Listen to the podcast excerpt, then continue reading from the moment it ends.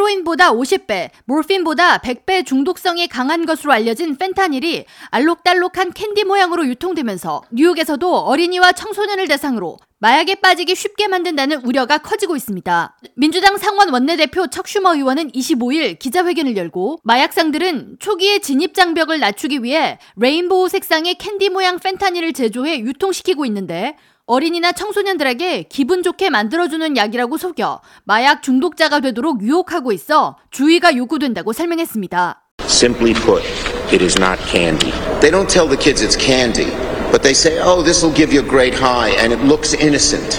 So the kids are far more likely to take it. 슈머 의원은 뉴욕과 롱아일랜드에서 최근 급증하는 마약 과다 복용 사례 대부분이 펜타닐 과다 복용이 원인이었다고 지적하면서 캔디 모양의 레인보우 펜타닐이 유행한 지 6개월이나 지났는데 아무런 대책 마련이 되지 않고 있는 것은 큰 문제라고 강조했습니다.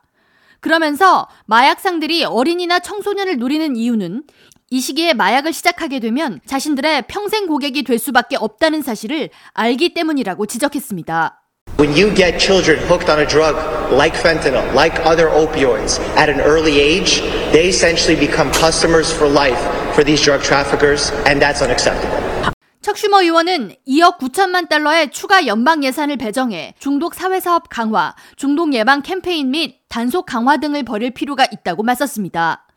질병통제예방센터에 따르면 펜타닐 과다 복용 사망자는 지난해에만 10만 7천 명에 달했으며 퀸즈 지역의 경우 지난해 206건의 약물 과다 복용 사망 사례 중 사망자 대부분이 펜타닐 중독자였습니다.